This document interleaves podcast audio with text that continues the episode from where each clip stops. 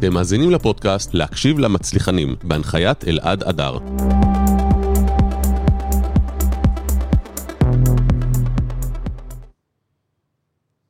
טוב, צהריים טובים, אבי, מה שלומך? אבי אדרי, מנכ"ל סינימה סיטי, איתנו בלהקשיב למצליחנים, אני מאוד מעריך את זה שככה גנבתי אותך מהעבודה באמצע היום, לא מובן מאליו. אה, המטרה שלנו כמובן זה להעשיר את הצופים ואת הבעלי העסקים קטנים כגדולים כמה שיותר וללמוד מהצלחות של אנשים אה, כמוך. בתור אה, צרכן נלהב של המוצר שלך, אז שמחתי מאוד שהסכמת לבוא לשידור. אז אם תוכל, כולם מכירים מה זה סינימה סיטי, אני חושב שאין אחד בארץ שלא יודע, אבל בטח לא התחלת מזה, אז תן לנו איזו סקירה קצרה ככה, מי זה אבי אדרי. משהו, אני חייב לתת הערה כללית. כן. אף פעם זה לא מצליחנים שנגע בהם, יש להם איזה מגע של זהב. זה הרבה עבודה קשה, זה הרבה כישלונות והרבה ניסיונות עד שזה מגיע למה שיש, ובעיקר הרבה חוסר אמונה של אנשים אחרים במה שאתה עושה. נכון. אה, זה הרבה חוסר אמונה בדרך עד שבסוף עד שזה מצליחים. בא, אז חשוב לדעת שזה בסוף לא, לא איזשהו קסם. אה, שמי אבי אדרי, אני בן 50. אני בענף, אה, בענף הקולנוע מאז שגדלתי, מאז שנולדתי, זה עסק משפחתי. אה, כמובן עשיתי את המסלול הרגיל, בית ספר, צבא, קצונה.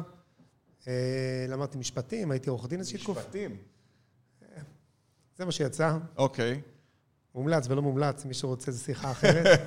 זהו, זה פחות אה, הטייפקאסט ל... לא, זו השכלה טובה, אבל לא, לא, אוקיי. לא הייתי רוצה להתעסק בזה. אני לא מתעסק בזה. אה, ומתישהו נקראתי לדגל, אה, לעסק המשפחתי, לבוא ולעזור. אני בכלל רציתי להמשיך בקריירה אחרת, לבוא ובונים איזשהו מתחם חדש אה, בגלילות, תבוא, שאני אה, אגיע לעזור. כשאני חייב לציין שאני כל השנים עבדתי בגדול במשפחה בתחום, הייתי קופאי בבתי קולנוע, הסתובבתי בתור ילד בבתי קולנוע. ב- זאת אומרת, התחלת ממש מלמטה, לא קיבלת מתנה. עבדתי שם, עשיתי את הכל. אה, זאת אומרת, הילדות שלי זה להסתובב עם אבא שלי בבתי קולנוע ברחבי הארץ, לסחוב אה, סרטים ולאכול אה, אה, שוקולד ופופקורן במזנונים.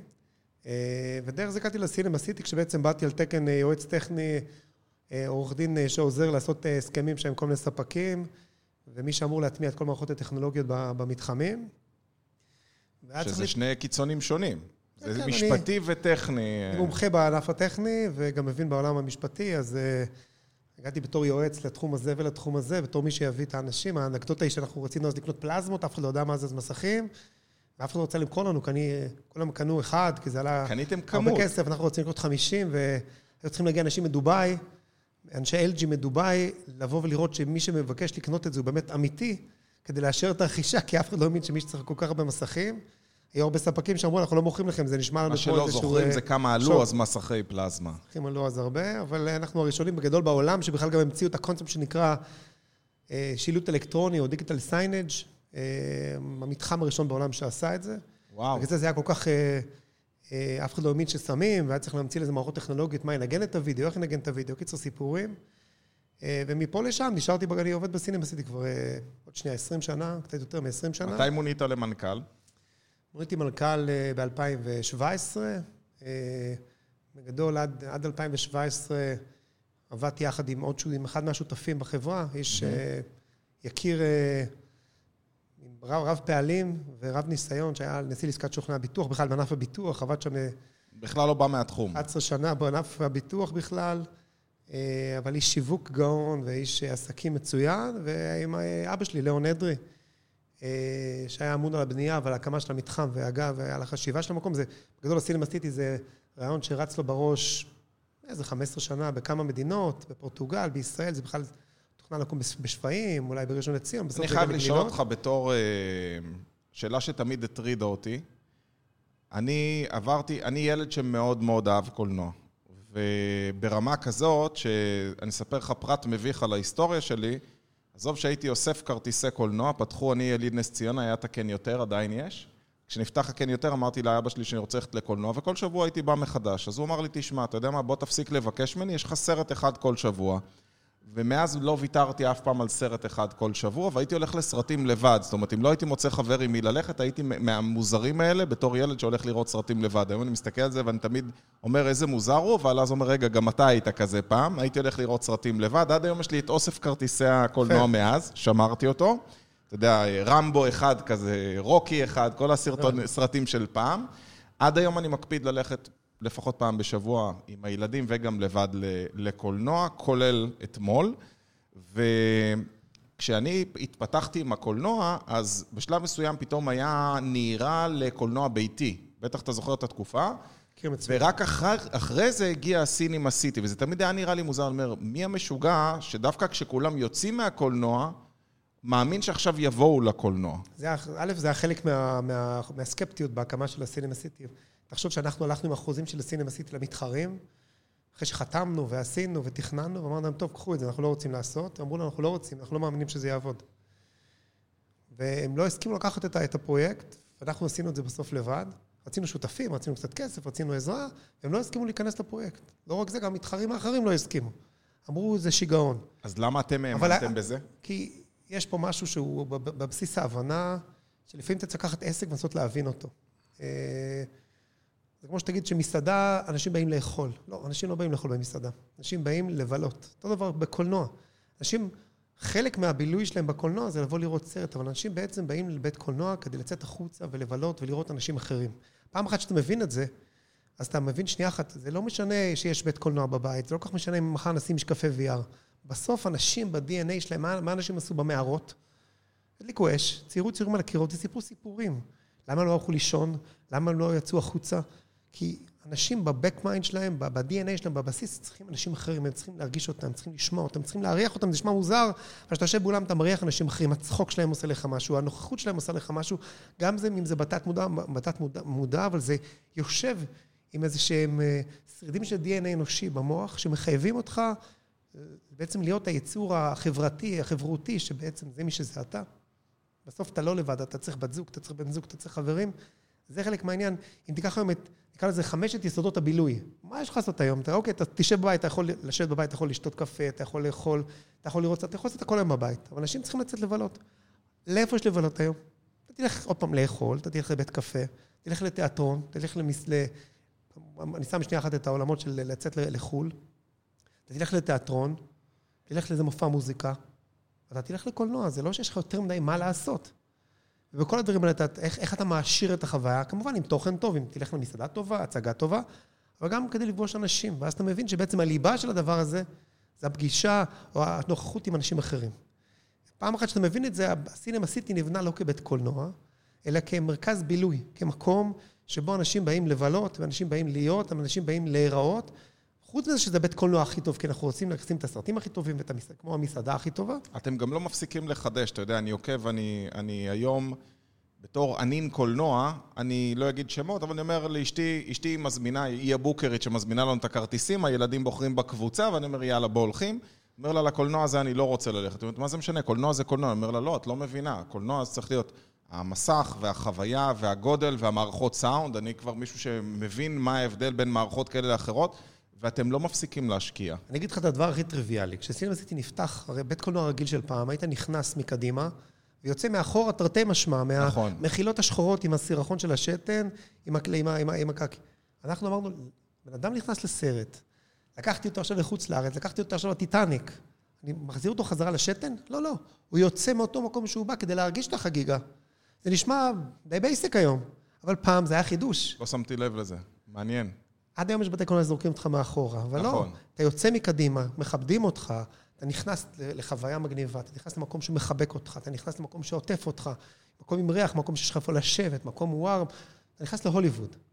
אם אתה לא תיכנס לכזה מקום, אז אתה באמת רק לראות סרט. לדעתך החוויה הזו לא תיכחד? עכשיו שהולכים לעולמות ה-VR, ואתה רואה אפל יצאו עכשיו עם המשקפי VR החדשים שלהם, שנועדו להחליף את החוויה. תחשוב על, ה- על האינטרנט.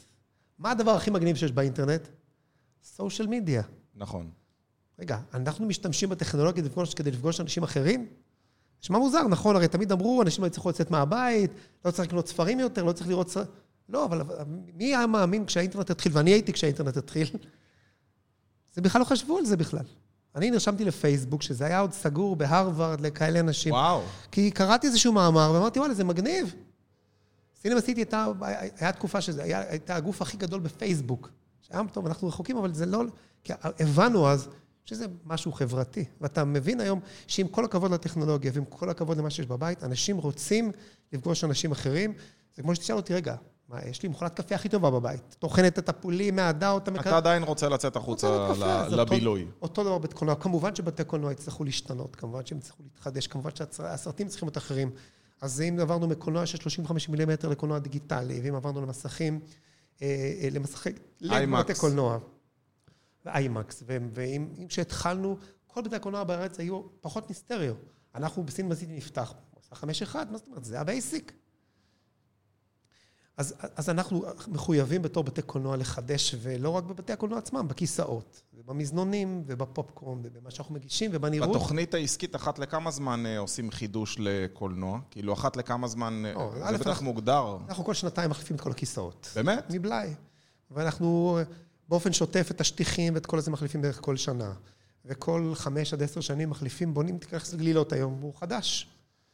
גלילות נבנה בערך שלוש פעמים מחדש. וואו. אה, תחשוב, לוקחים את האולם, מקלפים אותו, בונים אותו מחדש, את הלובי עושים מחדש. עכשיו, רק עכשיו סיימנו. אה, ראשון לציון עכשיו נכנס לתהליך כזה, למרות שהוא יחסית חדש. זה היה מוגדר בתוכנית העסקית ככה מלכתחילה, או שבכורח כן, כן. הנסיבות ראיתם שיש ונדליזם יותר מדי גדול ומחליפים? א', הוונדליזם בישראל הוא, קיצוני, זה נכון. באמת? לא תוכנן, הכיסאות האלה בנויים לעמוד בין 7 ל-10 שנים. בישראל מחזיקים שנתיים, שלוש. אני רואה אנשים שמים רגליים על הכיסאות, וזה לא הקולנוע שלי, ואני מתעצבן מהחוצפה, ש... מהיהירות, שיש לילד בן 16 לשים את הרגליים על הכיסא ממול. אבל אתה יודע שלדעתי, כוח ההרתעה של סדרן בישראל הוא לא כמו בחו"ל. סדרן בחו"ל זה מישהו שמכבדים אותו, ואתה לא תעז, אני... כי בישראל, מה המשפט, המשפט השני, אני רוצה, אחרי, אני רוצה להתלונן, תביא לי את המנהל. אין חוסר... זה עניין של חינוך. אתה פעם ניסית במקום שיש אה, מופע, לשלוף מצלמה כשכתוב אסור לצלם את המופע, נראה אותך בחו"ל מוציא את הטלפון לצלם. חוקרים אותך. לוקחים אותך תוך שנייה. פה זה... בארץ, אתה שם רגליים על הכיסא, ואפילו הסדרן... אה, אני, אני בניגוד לאלה שמתייאשים, מדינת ישראל, אני דווקא מאוד אופטימי בקשר למדינה. והישראלים נוסעים לחו"ל. ומתחנכים בחו"ל, ומבינים את, ה, את, ה, את הכוח של אותו סדרן ואותו מלצר, ואם תעשי לב, בישראל יש פחות ופחות מלצרים, ואני מניח שמתישהו זה יעבור לאנשים מבוגרים שיהיו מלצרים כמו בחו"ל. אה, הישראלי לומד שהוא צריך לכבד תרבות. נכון שבבסיס אנחנו ישראלים, אנחנו אה, לא מאמינים לאף אחד, לא מכבדים אף אחד, ולא מעניין אותנו אף אחד, אבל זה מתישהו ישתנה, כי בסוף בן אדם רוצה שיכבדו אותו, ואם הוא בא למקום והוא לא מכבד את המקום, המקום לא יכבד אותו והוא לא יקבל את מה שהוא רוצה. אם תסתכל בצפות אל על, שפעם זה היה ג'ונגל, לא, היום זה מסודר ונעים, כי מכבדים את המקום, ואותו דבר סינמה סיטי. חשבנו בהתחלה שאנשים אנשים באו למקום, כשאתה בא לסינמה סיטי, אנשים באים לבושים יפה. הם מתנהגים יפה, כי הם מבינים צריכים לכבד את המקום. נכון שיש את המתלוננים ואת המפריעים, ויש את הדור הצעיר. יש בכל מקום. אבל בבסיס, אנשים מכבדים מקום שמכבד אותם, וככה צריך להיות. ואם יש לי עצה לבעל עסק, אתה רוצה שהמקום שלך יהיה מגניב? כבד את הלקוחות שלך. תן להם יחס ותראה איך, זה, איך זה חוזר. אליך, בדיוק. כי תלך, הרי לא רואה את הישראלים מתפרעים במסעדות יוקרה בישראל. לא רואה את הישראלים מתפרעים, קצת אולי בבתי מלון יוקרה. כן. בבתי מלון שלב... אבל זה כן. מקרה קיצון. אבל עדיין, זה חלק מהתרבות. אני חושב שלנו יש אחריות בתור בעלי עסקים, אני לא אגיד לחנך, אבל ללמד טיפה את האזרח ואת הצרכן, איך לכבד את המקום. ואני אומר גם מצד שני, לא לסבול אלימות, ולא לסבול אלימות מילולית, ולא לסבול אה, אה, השפלה מינית או מגדרית, או, או על בסיס אה, אה, אם אתה ערבי או לא ערבי, ממש לא. יש כזה מישהו, אדוני, צא בבקשה החוצה, אתה לא תקבל פה שירות. לך תקבל שירות במקום אחר. זה אנחנו לא סובלים. מי שמכבד את המקום, יקבל שירות מאלף עד אפילו אם אני טועה. אפילו אם הוא טועה, יקבל שירות. אין מדהים. כזה מצב. שאלה, תמחור, איך קובעים? איך, איך מחליטים? כאילו, אני בתור צרכן, בשבילי זה די שקוף לקנות כרטיס קולנוע אצלך או ברשתות מתחרות. כאילו, יש איזה תיאום מחירים. אבל ש... אין תיאום מחירים, זה...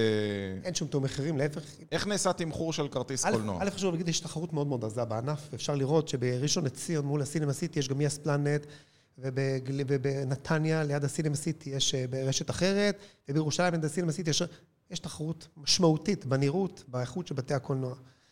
לא תמיד מחיר הוא, הוא, הוא המראה של התחרות, למרות שזה קל להגיד, כי בישראל כולם מדברים מחיר, מחיר, מחיר. צריך לזכור שבסוף יש לימיט של כמה אתה יכול לגבות מקהל או מאזרח על חוויה קולנועית, אה, וזה מושפע ממיליון גורמים, מעלות השכירות, מהארנונה, מכמה עולה לחדש את הרישיון עסק כל שנה, מכמה עולה אגרת השילוט כל שנה, משכר עבודה. אם תחשבו, אני סתם עשיתי איזה השוואה בזמן האחרון, שכר העבודה בישראל עלה בעשר שנים האחרונות בכמעט 35 אחוז. אינפלציה עלתה בערך ב-15 אחוז. כרטיס קולנוע עלה, עלה בפחות מ-10 אחוז. ב-15 שנה האחרונות. זה אני שואל, אני דרך אגב, בתור צרכן, אני לא אומר שזה יקר, אני חושב... אנחנו, משקל, ש... אנחנו משקללים בסוף את, ה, כמה הצרכן יהיה מוכן לשלם כדי לחוות את החוויה, ואם אני משווה את עצמי לתיאטרון, כרטיס תיאטרון עולה מינימום 80 עכשיו שקלים. לפי אורך החוויה, זה לא הרבה כסף. רק קוראים לזה זמן לכסף. להבדיל מהפופקורן והשתייה ש... אם תשקלל את הפופקורן ואת השתייה, ותיקח, ותיקח זמן לכסף, בית קולנוע זה בילוי הכי זול שיש. יחסית לבית קפה, לבר, לתיאטרון, למה שאתה רוצה, בילוי, הכי זול שיש. אבל בישראל, לא נעים להגיד, הקולנוע לא נתפס כ, כמשהו תרבותי. תיאטרון, אנשים יכולים לשלם 200 שקל, אבל בית קולנוע עם סרט איכות, עם רמת שירות פי אלף יותר טובה, עם חניה חינם, זה לא, לא. זה לא נחשב איכות. זה עניין של חינוך ושל תרבות, ואני מניח שלאט לאט הדור החדש, שמבין שנייה אחת העולם של הוידאו, יגדל לזה ויבין שיש לזה ערך אה, כלכלי וערך תרבותי ששווה לשלם לו, לשלם בשבילו. בינתיים אנחנו חיים על הקצה. באמת? לאיפה נגיע, כמה אפשר לקחת, כמה אפשר לקחת כסף כדי לא להפחית את הצרכנים, כדי שלא יבואו, מול כמה זה עלה לנו וכמה זה עולה לנו, אה, מול כמה הסרטים עולים חייבים לדעת. כמה עולה סרט? סתם ככה... זה בטח משתנה מסרט לסרט, בסוף, סדר גודל. בסוף זה משתנה מסרט, בסוף, אבל אה, זה לא ככה, זה כמו שמס הכנסה שותף שלי, בעל הסרט הוא שותף שלי, הוא לוקח ממני אחוזים. אז זה הולך לפי אחוזים? קח 50, אתה משלם בקופה 40 שקלים, 20 שקלים הולכים לבעל הסרט. אתה צוחק עליי. אוטומטי. באמת? כן. זה לא מחיר פיקס שאתה קובע ועלויות השיווק הם עליך? עלויות השיווק הם על... הוא משווק את הסרט. מי משלם את הפרסום כשרואים בתחנות אוטובוס פרסום על סרט מסוים? הוא, הוא משלם את העלויות של השיווק של הסרט, אני משלם את המקום, את החנייה, את ה... ו-50-50 בהכנסות? כן. הפתעת אותי. אז כשחושבים שבתי קולנוע משירים גדולים, לא, הם לא. כי ממש לא. ה overhead שלנו מאוד מאוד מאוד גבוה. לא רק זה, מה שלא מבינים שיש שעות מאוד ספציפיות וימים ספציפיים שאתם מלאים, מסתכלים, וואי, אולם מלא, כל אחד מחשב כפול כמה אה. כיסאות, הוא לא חושב שביום ראשון, שני, שלישי זה ריק. תחשוב, בית קולנוע, הרי זה בסוף, מה בסוף זה אה, אה, קולנוע? זה נדל"ן שפתוח, שתאורטית אמור להיות מועסק 24 שעות, בפועל בית קולנוע נפתח ב-4 חצי צהריים, נסגר ב-10 בלילה. כמה שעות זה כבר? כן. שש שעות עבודה ונגמר. איפה, מה עם, מה עם יתר 18 שעות ביום? אז החוכמה וה... והיעד של בתי קולנוע הפיננסי, הוא איך להפעיל את בית הקולנוע יותר משש שעות ביום. ומי שמצליח לעשות את זה... עם תיאטראות, עם קורסים, עם כל מיני דברים נוספים. קורסים בבוקר, ועושים אירועים בבוקר, ועושים... מה, לפעמים צריך לעשות חישוב רק עלות של החשמל, אל מול לקרר כזה מקום, זה... נכון, נכון, נכון. עסק של בית קולנוע, בגלל זה כולם אומרים, אה, אין תחרות. כי זה עסק מאוד מאוד מאוד קשה, מאוד מאוד מסובך, זה כמו לעשות סרטים. אף אחד לא עושה סרטים בישראל, יש שני, שניים וחצי מפיקים. כי זה כמו קזינו, ואותו דבר בית קולנוע, אם אתה לא מבין בזה, אם אתה לא מומחה בזה, אתה מת. דרך אגב, זה גם בנקים לא מהמרים על סרטים ולא מוכנים לתת מימון לסרטים. בארץ שום דבר. זה, בארץ... לא מאמינים בזה. בכלל לא מאמינים בתרבות. לא בנקים ולא אף אחד. בוא נדבר קורונה. אתם אלה שחטפו את המכה הכי חזקה בקורונה. מי שלא רואה את הפודקאסט, מי ששומע את הפודקאסט ולא רואה, צריך לראות מה קרה לאבי ששאלתי מה בקורונה. ירדה לו כל האנרגיה. אני מבין שזה היה אירוע טראומטי. זה היה אסון. האמת שזה היה אסון. 2019, לפני הקורונה, הייתה שנה מעולה לבתי הקולנוע. כבר תכננו, כבר, כבר בתי הקולנוע מוכנים עם צוותים והכל, כי באמת שנצי, מכרו בישראל 20 מיליון כרטיסים ב-2019, ואז הגיעה קורונה. ועשתה שני דברים, דבר שני, סגרה את בתי הקולנוע דה פקטו לשנתיים, בפועל הם סגורים 15 חודשים, ואחרי זה, כשנפתחנו באוגוסט 21, היה לנו את האומיקרון ואת הדלתא, זאת אומרת, דה פקטו עד אפריל 22 היינו סגורים, שנתיים. וזה גם השבית את כל תעשיית ייצור הסרטים באמריקה ובאירופה. אתה יודע שאין עסק שאתה יכול לדמיין שאומרים, שומע מעכשיו לעכשיו, סגור, ועכשיו תפתח, עכשיו לך תגייס עובדים, תגייס צוותים, להניע את הכל. מי שלא מבין, בתי הקולנוע נסגרו ובעצם פורקו. העסקים פורקו, העובדים הלכו הביתה, צוותים הלכו הביתה, העסק התפרק. אחרי כמה זמן הבנת שצריך לשלוח אותם הביתה? הרי בהתחלה היה חוסר ודאות. לא, זה לא, גם לא הייתי צריך, הייתי שמח שכולם יישארו. אבל לא הייתה ברירה. אבל בן אדם לא יכול לשבת בבית שנתיים ולהסתכל על הקירות. נכון. אז מי שיש לו, מי שיש לו, מי שהוא לא עובד, יש לנו כל עובדים מזוטרים, סדרנים וזה, הם כולם הלכו הביתה ביום הראשון, והלכו לעבוד במקום אחר. הצוותים היותר בכירים שלי, מי שהיה לו, הייתה לו אופציה, הלך לעבוד במקום אחר, אז התפרקה לי כל מחלקת IT, כל מחלקת משאבי אנוש, כל מחלקת השיווק. אנשים פשוט הלכו הביתה, מחלקות טכניות, טבחים, כולם הלכו הביתה. אני מאמין שכמו כל עסק, היו לכם התחייבויות בזמן הזה, נכון? איך מתמודדים עם זה שההתחייבויות ממשיכות לרדת ואין הכנסה והמדינה, אני לא, לא אשאל אפילו, בטח לא תמכה... המדינה לא עזרה לנו בכלל. לא בכלל, מפתיע. בכלל, בכלל. מצער, אבל לא מפתיע. אנחנו פשוט הבאנו כסף מהבית. תשמע, זה לא מדובר במאות אלפי שקלים, זה מדובר ב... חלק מהדברים אנחנו במשפטים, על שכירויות וכאלה דברים. ארנונה. ארנונה גבו מכם? ארנונה... חלקית? ארנונה גבו, גבו חלקית, אבל אגרת שילוט לדוגמה, גבו מאיתנו מלא. אמרו, רגע, הפוסטרים היו תלויים, אמרתי, הפוסטר, הבית קולנוע סגור, אמרו, לא, לא. היה שלט, תביא את הכסף. וזה אטימות של רשויות שהן... חזירות, חזירות, של, אה, של עסקים, יש לך שלט בחוץ, מה זאת אומרת? אבל אדוני, אני לא יכול לפרק בשביל הקורונה, אין לי כסף בכלל להדליק את האור, על מה אתה מדבר? תביא לי הוכחה שלא השתמשת, לא הדלקת את השלט. תביא לי הוכחה שהחשבון חשמל היה אפס. טמטום. אין דבר כזה. כן, והיינו צריכים להכניס שותפים חדשים לעסק כדי לממן. וואו. כי אתה לא... שמעת על עסק שסגרו שנתיים? לא. אין כזה עסקים. אז אה, רשת מתחרה אחרת פשטה רגל. לא רק בישראל, פשטה בעולם. איך פותחים מחדש? עכשיו אתה צריך לגייס עובדים, פתאום גיוס מסיבי שכזה, ולהכשיר את העובדים. איך נערכים לכזאת סיטואציה? עבודה של חצי שנה. חצי שנה. כן, גם אתה צריך להתכונן, תחשוב, לא רק זה, אני צריך לנקות, אני צריך להפעיל מערכות. אנשים לא מבינים ששנתיים העסק עומד, העסק מתפרק. מה אתה עשית שנתיים? זה לטפס על לא, הקירות. אני, אני חצי שנה סגרתי את העסק. אוקיי. כי אתה צריך להחזיר סחורות, לסגור מניינים. חצי שנה... אה, מה, לעסק יש בלאי, אנשים לא מבינים שעסק שהוא סגור, יש לו בלאי. כאילו, כן, זה כן, כמו כן. מכונית, קח מכונית, תעמיד אותה לשנתיים, אתה קלקלת אותה הרבה יותר מאשר היית אני אחרי נוסע חצי שנה בה. הבנתי שאני צריך להחזיר חזרה את הצוות הטכני שלי, שידליק את המכונות תקנה כל הזמן, כי כשהן עומדות, הן מקבלות טיפה לחות, ואם מדליקים אותן, הן פשוט נשרפות. אז החזקתי צוות, שילמתי משכורת לחמישה אנשים שעברו בכל המכונות תקנה, בכל הרשת, וכל המגברים של הסאונד, והדליקו וואו. אותם וחיברו אותם, והדליקו אותם וחיברו אותם. והייתי צריך... היית אומר לי, הייתי בא להיות אה, והייתי צריך קהל. להביא- להחזיק צוות טכני, אה, צוות החזקה, כי ברזים מתפוצצים כשהם לא עובדים, ו- ומקררים שווקי, שווקי חיים, וג'וקים באים, וחתולים נכנסים, וכיסאות מקבלים עובש. וכל זה כשאין כסף, ואתה כשאין כסף. במלחמות הישרדות. הכל, בגדול, אני צריך לתחזק את המקום כאילו, כאילו, כאילו הוא עובד, ואחרי שנתיים פשוט אה, גייסנו. היינו צריכים לגייס 600 עובדים. היינו צריכים להחזיר חזרה עובדים לכשירות, ללמד אותם, להפעיל אותם, עסק איפה הבאת מחדש. 600 עובדים אחרי הקורונה? אתה יודע, זה מלחמת עולם. מלחמת עד עולם. היום, עד היום, וזה כוח אדם שקשה לגייס אותו, כי זה... יודע, בלתי אתם אפשרי לא לגייס עבודה... אותו. נכון. זה לא עבודה סקסית הייטק עכשיו נדרשת, שכולם רצים ברגע שפתחת את הדלתות, זה כוח אדם שכולם רבים עליו. חייב להגיד תודה פה לצוות הוותיק שלי, שלקח את הצוות החדש, נשאר לי בסוף איזה 100 איש שחזרו, שחזרו איתנו, ועמדו, עבדו ימים כלילות כדי ללמד את הצוות החדש. אה, תחשוב, כדי לגייס 600 איש, הייתי צריך לגייס בעצם 5,000 איש.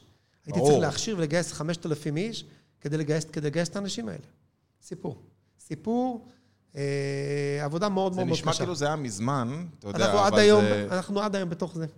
אנחנו עד היום בתוך הקורונה. זאת אומרת, העסק לא חזר למה שהיה טרום קורונה, ועד היום המחלה של העובדים עדיין קיימת. עדיין, אם מחר בבוקר תביא לי 200 עובדים, אני לוקח אותם לעבודה. אה, אנשים לא מבינים שעד היום אנחנו גוררים את הנזק שנגרם בקורונה לכוח אדם. בדיוק. זה בדיוק פשוט ככה. מטורף. ועד היום הסרטי, הוליווד עדיין לא חזרה לייצר את הסרטים, אנחנו עדיין מחכים לזה. אנחנו בגדול אה, שנה כבר שלישית בקורונה. של התאוששות. תגיד לי, מאיפה אתה שואב אה, את ההשראה ואת הכוח שלך? א', מהסרטים, אני חייב להגיד. כמוני כמוך? רואה, שומע, חולם. שתיים, אני מסתכל על הדור של, של המשפחה שלי שהקים את הסינמה סיטי, שבעצם מדימונה, מהמדבר, חלמו את החלומות האלה. ואתה אתה שם, אתה מביא את עצמך למקום שאתה מחייב את עצמך לחלום את החלומות האלה ולחשוב את המחשבות האלה, כדי בעצם להמציא את העסק הזה מחדש. באיזשהו מקום זה גם מי שאתה ואיך שאתה מגדל את אתה, אומרת, אני מסתובב בעולם, הולך לתערוכות בעולם, משתדל לחשוב אה, מחשבות מחוץ לקופסה, וכשמישהו אומר לי, מה, אתה ילד? מה אתה חושב כאלה דברים? אני אומר לו, מעולה. אז זה מה שאתה צריך כן. לייצר את הילד הזה, שחושב את המחשבות. האלה, המטופשות לפעמים, אה, ולהביא רעיונות ודברים מהעולם, כדי להמציא את עצמי מחדש, כי בעצם מה אני עושה היום? צריך להמציא את סינמה... כל פעם להביא גימיק חדש. סינמה 2.0 אני צריך להמציא. והיום אנחנו נמצאים באיזושהי צומת. אפל השיקה את ה-VR שלהם לפני יומיים, הוליווד בקריסה, אלה בצרות, אנחנו בעצם צריכים לחשוב על על על בית אני קולנוע חושב מחדש. שאנשים לא מבינים שעסק זה יצירה אינסופית. זה כמו בדיוק. זוגיות, ביום שאתה מפסיק ליצור זה דועך. ככה זה עובד בכל בדיוק דבר. ככה, וחוץ, יש עסקים שאתה מתעסק בשימור. עסק של פלאפל, יכול להיות שלא צריך להמציא- את עצמו נכון, מחדש. יש את המנה, הוא צריך ימשיכו לשמר. צריך להיות טוב, אבל עסק של בית קולנוע, תחשוב, בתי הקולנוע שהם המציאו לפני 100 שנה, העסק לא השתנה 80 שנה, אבל נכנס פתאום, נכנס הווידאו, נכנס לטלוויזיה בכבלים, נכנס לטלוויזיה בלוויין, נכנס לסטרימינג, נכנס ל DV... כל פעם זה מכה שהצריכה את העסק לחשוב נטפליקס, מחדש. בוא. נכון, נכון, כן. נכון, נכון. עולם אחר. תגיד לי, מה אתה עושה כשאתה בדאון? מה מעלה אותך?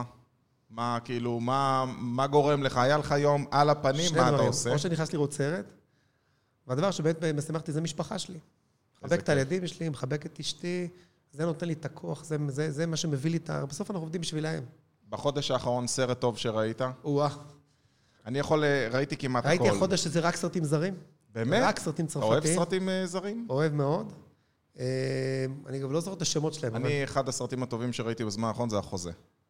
פספסתי, עוד לא ראיתי. ראית? לא, ראיתי קנדהר, ואז אמרתי, רגע, ראיתי כאן דר, פחות טוב מהחוזה. זה בדיוק מה שאח שלי אמר לי, אני צריך את החוזה, אז אה, זה כנראה הסרט שנראה השבוע. יפה. אני ממליץ בחום. ספר או פודקאסט או מישהו שאתה עוקב אחריו, מנטור, מקור למידה.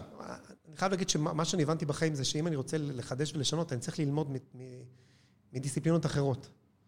אז מה שאני מתעמק, מה שאני מתעניין בו זה, זה מדע, זה היסטוריה, זה בודהיזם, זה מה שעשיתי בקורונה, חלק מהדברים. קראת הרבה? לא, דווקא הייתי יושב, מה? הייתי הולך כל יום, עושה הליכה שעה וחצי, וואו. ושומע כל יום פודקאסט. גמרתי את, ה, את כל האוניברסיטה המשודרת של גלי צה"ל, את כל המדען של, אה, של כאן 11, את כל, את כל הפודקאסטים של, אה, של היסטוריה ושל פילוסופיה של כאן 11, זה מה שעשיתי. האמת שזה ניצול זמן מדהים, ללכת, אני גם, אני מתאמן בחדר כושר, אז אני גם שומע תוך כדי ספרים. אני לוקח audiobooks ופשוט טוחן ספרים, שימוש זמן ביותר. מעולה ביותר. אהבתי את האוניברסיטה המשודרת, כי זה נותן לך גם פילוסופיה, גם היסטוריה, גם מדע, גם ביולוגיה, הכל, הכל, הכל במס. זה משנה לך את הראש. אתה צריך לחשוב, זאת אומרת, אם אתה רוצה באמת להיות חדשן, אנשים לא מבינים, אחר. זה מה שבאתי להגיד, שבשביל להיות חדשן אתה צריך ללמוד את ההיסטוריה, כי אתה מקבל השראה מעולמות אחרים ומגוון את העתיד. תן לי הצצה לעתיד בעולם הסרטים, מה לדעתך יהיה העתיד? תראה, אני באמת מאמין שמה שהיה יחזור, ואפילו יותר חזק. אני, אם יש דור שהייתי מודאג לגביו, זה הדור הצעיר, שיש לו היום רואה את הכל בטלפון, בטיקטוק, וב-2019 הייתי שואל אותי, אני הייתי סופר מודאג מהדור הזה, הייתי שהם לא יבואו לקולנוע, חינוכית כי וקונספטואלית. מתרגלים לסרטונים של שתי דקות וגם לזה אין. להם זמן. ואנחנו רואים אותם חזרה, אנחנו רואים אותם בבית, בבית קולנוע, הם מחפשים לצאת, מחפשים להיות עם חברים שלהם, והבית קולנוע זה המקום שלהם מפתיע, וזה מבחינתי העתיד, והם העתיד. שאלה לא קשורה וקשורה לקולנוע, אני פשוט מנצל את ההזדמנות שיש לשבת איתך לשאול את כל השאלות שהיו לגבי קולנוע. בחו"ל יש פופקורן מתוק, למה בארץ אין? ניסינו, שמנו, הקהל הישראלי לא אוהב את זה פשוט. באמת? אין, אין דבר שאתה יכול לשאול אותי על אוכל בבית קולנוע שלא ניסינו ולא הבאנו. אה, יש דברים שפשוט הישראלים לא אוהבים. היה לנו פעם אה, ליין של פופקורן קל, פופקורן שהוא מנופח באוויר ולא בשמן. וואלה. לא וגם עובד. לא עבד? לא עבד. אנשים פחות אוהבים את זה. פופקורן מתוק מכל הסוגים, קרמל, שוקולד. גם לא מחו"ל, עבד? לא מחו"ל, עם סוכר במכונה. לא, לא אוהבים את זה בישראל, האמת שזה מתוק מדי. בישראל אוהבים את המלוח, והמתוק בישראל זה הקולה או השתייה שהם- ש- שיש ליד. זה מה שמאזן. בישראל אוהבים נאצ'וס. תגיד, VIP זה המלצ- המצאה ישראלית, או שזה היה משהו שקיים בחו"ל? האמת לא עשיתי מחקר, אבל בגדול, אני יכול להגיד לך שאנחנו עשינו את ה... אנחנו המצאנו את ה-VAP ב-2002, כשפתחנו את גלילות. אה, לקחנו בערך שלוש שנים להבין מה אנחנו רוצים לעשות שם. ומתי שהבנו את הקונספט של אוכל, בהתחלה זה היה בכלל מיועד למנויים, שיבואו וישלמו ויראו סרטים כמה שהם רוצים, עם קצת אוכל, מתי שהבנו שהמנויים לא רוצים לבוא, כי זה ישראלים, והם מתחמנים אותך במנוי. והעברנו את זה לעולם של האוכל עם בית קולנוע, וזה תפס מאוד מאוד מאוד חזק, ובאיזשהו מקום זה התפשט בעולם.